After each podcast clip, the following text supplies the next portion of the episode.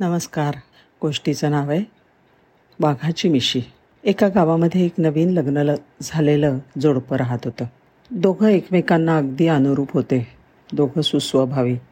एकमेकांचं मन राखून हळुवारपणे छान संसार करत होते. पण युद्धाला तोंड फुटलं आणि त्याला युद्धापर जावं लागलं. तिथून तो परत आला पण तेव्हापासनं मात्र तो पूर्वीसारखा वागेना. तिच्यावर तो चिडचिड करायचा.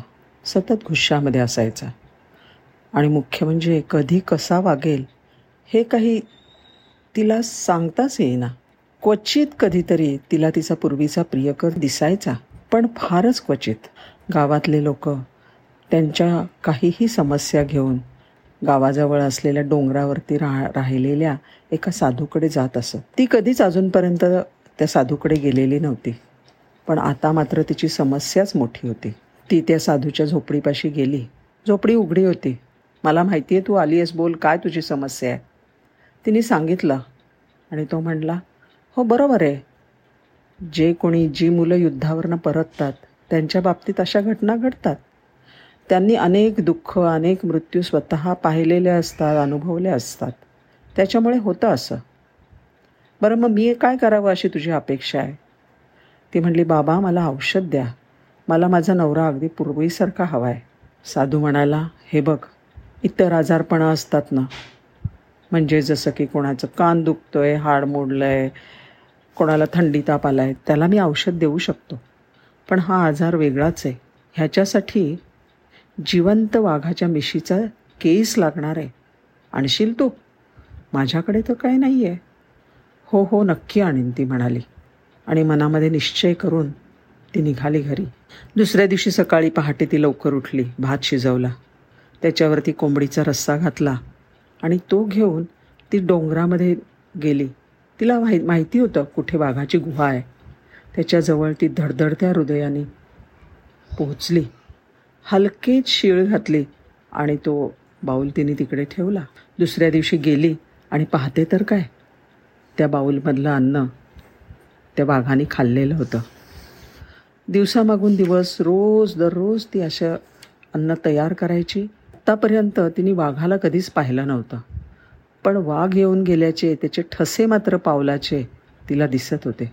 सहा महिन्यानंतर तिला दिसलं की वाघाने आपलं डोकं त्याच्या गुहेतनं बाहेर काढलं आहे आणि ती आल्यावर कान उचलून आणि डोळे वरती करून तिच्याकडे पाहिले दुसऱ्या दिवशी गेली तर वाघोबा बाहेर येऊन बसलेले होते. तिने अन्न ठेवलं. हळूहळू हळूहळू महिनाभरामध्ये वाघ तिच्या जवळ यायला लागला. इतका जवळ तो येत असे की तिच्या हातावरती तो त्याचं मानसुद्धा घासत असे.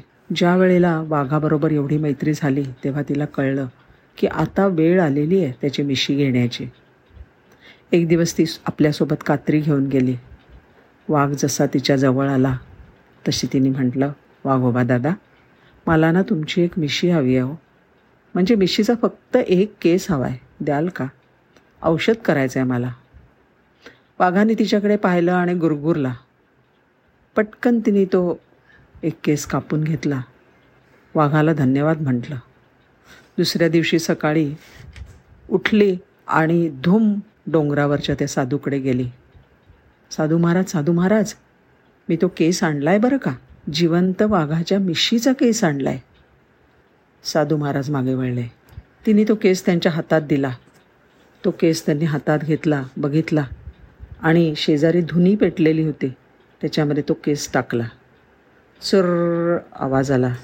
एक विशिष्ट वास पण आला. आणि मग ते म्हणाले मुली तुला आता औषधाची बिलकुल गरज नाही आहे तू जर ह्या वाघाचा केस आणू शकलीस तर तुझ्या नवऱ्याला नक्कीच तू माणसाळवू शकतेस. तो तर ह्या दुष्ट निर्दय. अशा वाघापेक्षा तर वाईट नाही ना? तुला दिसते ना त्याच्या डोळ्यामध्ये कधीतरी चमक? हो. खरंच की ती म्हणाली. नक्कीच माझा नवरा ह्या वाघापेक्षा जास्त चांगला आहे. मी त्यांना नक्की माणसाळवू शकेन. मी नक्की त्यांच्यामध्ये काहीतरी फरक करू शकेन. काही वेळेला की नाही आपल्या समस्या असतात त्या आपण खूप मोठ्या करून ठेवतो. आणि मग ते समस्यांचा बाऊ झाला की आपण दडपून जातो. हळूहळू रोजच्या रोज एक एक पाऊल एक एक पाऊल पुढे गेलं की ती समस्या कधी नाहीशी होते ते समजतसुद्धा नाही. कळलं ना बाळा? ती मुलगी म्हणाली अगदी नक्की कळलं. आता तिला तिचं उत्तर सापडलं होतं. धन्यवाद.